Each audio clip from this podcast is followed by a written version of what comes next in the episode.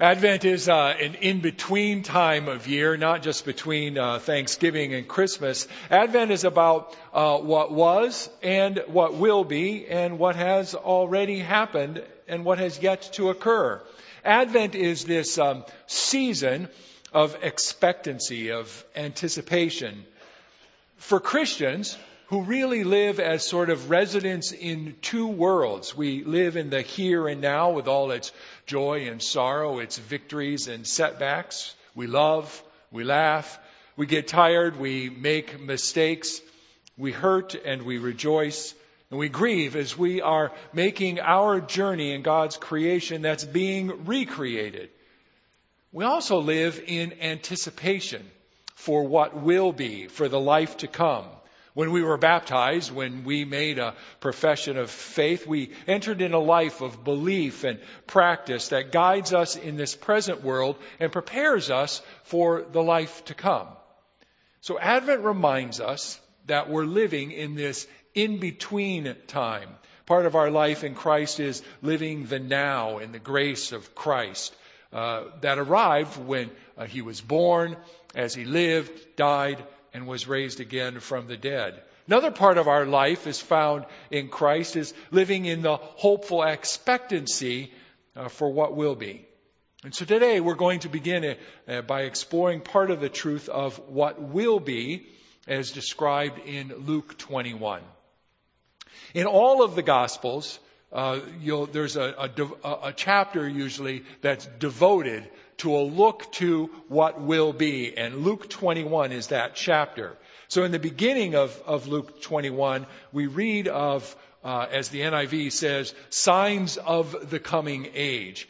And then we're going to take up the reading today in the middle of that in verse 25. This is page uh, 1636. There'll be signs in the sun, moon, and stars. On the earth, nations will be in anguish and perplexity at the roaring and tossing of the sea. People will faint from terror, apprehensive of what's coming on the world, for the heavenly bodies will be shaken. At that time, they'll see the Son of Man coming in a cloud with power and great glory. When these things begin to take place, stand up, lift up your heads, because your redemption is drawing near. He told them this parable. Look at the fig tree and all the trees. When they sprout leaves, you can see for yourselves and know that summer is near.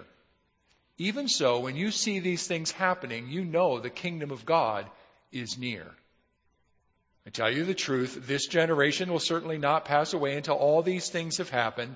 Heaven and earth will pass away, but my words will never pass away. Be careful or your hearts will be weighed down with dissipation, drunkenness, and the anxieties of life. And that day will close on you unexpectedly like a trap.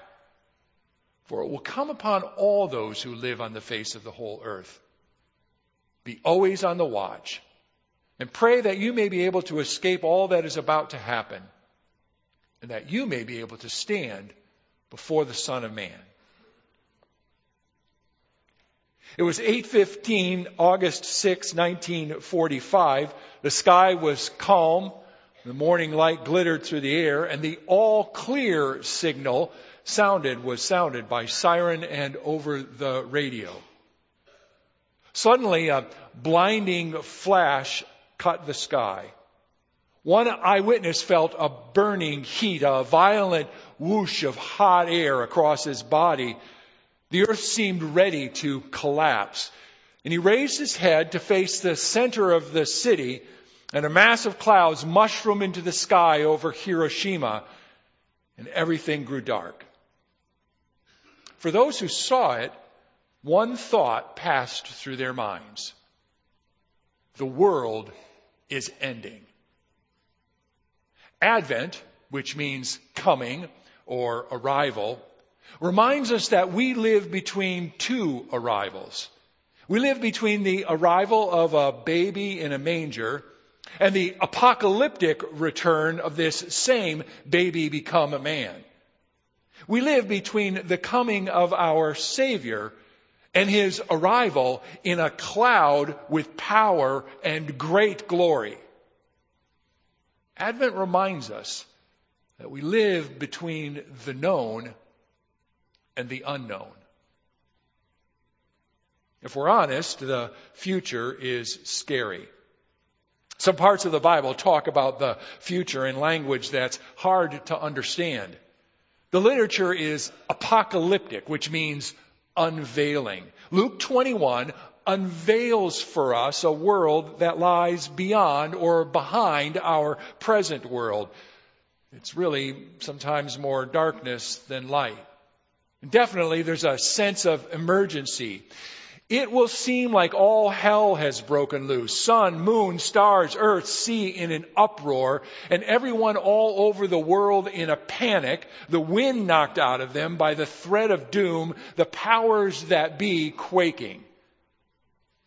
Hollywood doomsday movies seem to get it right. A catastrophe of immense proportion will afflict us. We'll be overwhelmed.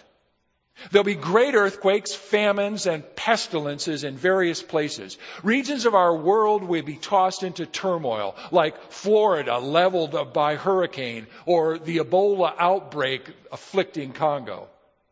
Nation will rise against nation, kingdom against kingdom. The globe will experience shock. Luke tells us in verse 9 that we will hear of wars and revolutions like Syria, Yemen, battles raging, children suffering. There'll even be cosmic disturbances. Fearful events and great signs from heaven will take place. There'll be signs in the sun, moon, and stars. All people everywhere will experience the cataclysm. It cannot be escaped. Of course, Luke's not alone in his forecast of dread. All along, the Bible has said the apocalypse is coming. There's many places that we can read of warning. Here's just two. Micah 1 declares, Look, the Lord is coming from his dwelling place. He comes down and treads on the heights of the earth. The mountains melt beneath him and the valleys split apart like wax before the fire, like water rushing down a slope. Zephaniah 1 prophesies, the great day of the Lord is near, near and coming quickly. That day will be a day of wrath, a day of distress and anguish, a day of trouble and ruin, a day of darkness and gloom, a day of clouds and blackness. Everything breaks loose despite our efforts, despite our technology. The end will still come. A Chinese researcher edits some genes of twins. We strive to develop self-driving cars. We seek to protect our borders. And still, despite edited genes or cars on autopilot or walled borders, there is nothing we can do to stop the inevitable. The end will come. The earth as we know it will die. We even see signs today North Korea, Russia, Iran all continue to flirt with nuclear weapon power. Perhaps the conflict of nations will obliterate our planet. Climate change is hastening the demise of planet Earth. Perhaps our consumptive lifestyles will finally obliterate the planet. Even NASA has a planetary defense system to warn of rogue asteroids that could wipe out the Earth. Perhaps creation itself will obliterate the planet. However it happens, the end will come. Our sun will one day burn out. Our world is finite. Luke's vision of an apocalyptic end is not science fiction the end will come. Your life, my life. There will be an end. The life of our planet, the world as we know it will end. Right now, we live between these two advents. We live between the first coming of Jesus and his second coming. Between the creation of the world and God's new creation. And the one to come, the future one coming, comes with elements that just might scare us. Perhaps that's why most of us feel better about the first coming. I mean, decorated trees and jolly red dressed overweight gift givers aren't ominous. This time of year, we prefer to concentrate our energy and our attention on the first coming. I mean, who wants a Christmas that scares us? As someone once noted, we try to keep life lived close to the ground. We count shopping days until Christmas. We make our lists and check them twice. We watch for Santa who might arrive by parade or visit him at the mall. Like the Who's down in Whoville, we have the presents, the ribbons, the wrappings, the tags, the tinsel, the trimmings, the trappings. Christmas is about a baby. We know babies. So we know how to manage Christmas. We put up the wreaths and we set up the creche and we place around a few poinsettias and sing, Away in the manger, the little Lord Jesus, no crying he makes. One pastor concludes, altogether we figure out how to manage Christmas so that the little Lord Jesus asleep on the hay won't end up scaring anybody. I mean, our world has been scared enough. Mass shootings, car bombs, drug cartels, opioid epidemics, refugee caravans. Who needs more panic? In May 2004, a conductor for Pennsylvania's Transit Authority made a frightening discovery. An electronic transmitter was planted alongside the tracks in the commuter rail yard. Homeland Security agents were dispatched. The FBI swarmed the scene. The gadget was a motion detector designed to, to, send a signal to a nearby receiver. Things were tense. And then one of the train mechanics stepped forward. He admitted installing the transmitter. Was he a terrorist? Was he a disgruntled employee looking to do damage? No, it turns out that he worked the graveyard shift and he installed the motion detector to sound an alarm in his work area whenever his supervisor was approaching. He just wanted to be able to nap safely without getting caught. Luke says no one will escape. The signs aren't just for some, it's not like they will only affect a certain people or place. On the earth, nations will be in anguish and perplexity. The roaring and tossing of the sea will send everybody into anguish. People will be so distressed they'll faint with fear. The worry that even worse things will happen will grip the globe. These signs of the end will come to all. And that's exactly why Luke warns us. Be careful, or your hearts will be weighed down with carousing, drunkenness, the anxieties of life. Luke knows what we're like. Luke knows how we deal with it all. We numb ourselves with the pleasures of this world I mean, who needs to wait when everything we want comes to us immediately?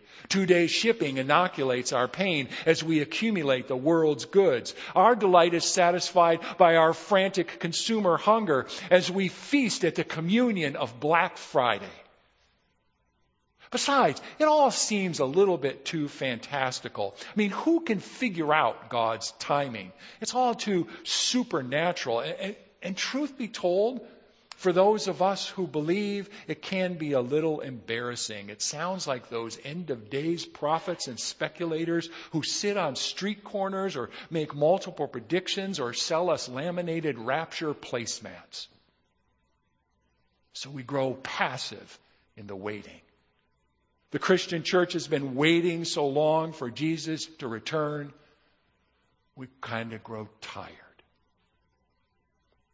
He hasn't done it yet. And as one person said, it's hard to stand on tiptoe for 2,000 years. So we just accept the status quo. And we stop looking to the sky. And our faith grows weary in everydayness. And Jesus warns, be careful. Be alert.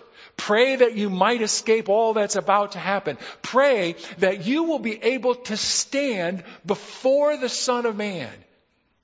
Yeah, we may grow weary of waiting, or we may be embarrassed by the end of time calendars and the, in case of rapture, this vehicle will be unmanned bumper stickers.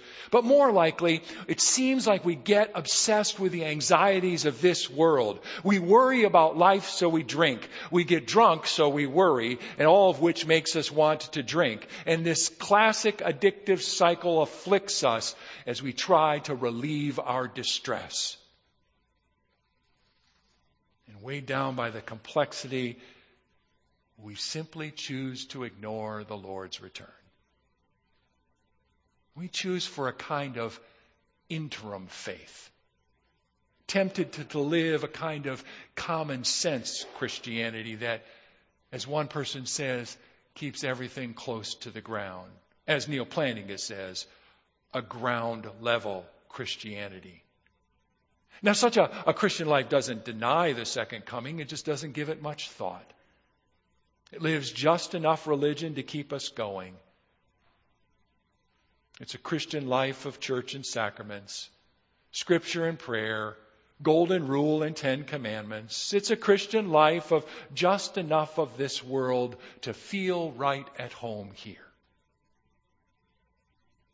See, we have a choice. We can be alert we can see Advent as a time to take a fearless inventory of where we stand in our expectation for Christ's return. I mean, Advent is a season to ready our hearts for the coming one. Or we can continue to live an interim faith, choosing to ignore the Lord's return. We can keep our Christian faith at ground level, seldom looking to the clouds upon which Jesus will return. But there's surprise in that second advent. The clouds of the future, the ones we so much dread, signal the arrival of our Savior. Stand up, lift up your heads, because your redemption is drawing near. Whenever we see the signs of the times, watch out. Not because God's going to put on some apocalyptic fireworks display. No, it's because God is on the move. When the end seems so near, when the suffering seems to be epidemic, we're not further from salvation, but closer to it. The second coming isn't full of doom and wonder. It's full of Christ. He will bring the best of what God has to offer. His return will be the coming of the kingdom of God. Advent reminds us of Jesus' first coming and points us to his second coming. Watch out. Look up. Lift up your heads. Jesus lifts our hopes because the kingdom of God is coming. We watch in hope for that day. Justice is coming to our earth. Women of Iraq and Nigeria will no longer face brutal rape and sexual exploitation by terrorists. Women of North America will no longer have to band together and cry out, Me too. Peace is coming to our earth. Israel Jew will sit down with Palestinian Christian and they will talk to each other about their children and grandchildren. Ferguson police and Black Lives Matter activists will share lunch together at the local park. The liberation of God is coming. Addicts will be freed from the drugs that plague them. Refugees will no longer live on the border between living deaths. Here's the good news. God promises us a future based on His past faithfulness. As God has been, so God will be. And so we watch and we pray, believing that the kingdom of God is on the move and it is coming near. Jesus is coming back with redemption. Luke points to the promise of the fig tree bearing leaves in the spring. When the leaves sprout, says Jesus, you know. No, not that the winter darkness is coming. No, he doesn't say that. He says, when the leaves sprout, you know that summer is near. So says Luke, when you see these things, all the things he's written about in chapter 21, when you see these things happening, you know the kingdom of God is near. See, our future isn't just some extension of our present. Our future is that logical extension of what God has done with us already. As God came to us in the past, God will come to us again in the future. The Jesus who was born, the Jesus who cried out in agony on the cross, that same Jesus is coming again. The future belongs to Jesus. And because our lives are intertwined with His, in His grace, in our baptism, in our faith, we also have a future. But here's the thing the intensity of our watching, it seems, is so often directly proportional to how good a year we've had. Because you see, when our life is good, we aren't necessarily looking for God's kingdom. But for those who live in bad news, for those who know the pain and the suffering of now, for those who get enslaved to the woes of this world, God's kingdom can't come soon enough. Some want the kingdom to happen now, like right now. Passionate Christians want the return of Jesus. But so do compassionate Christians.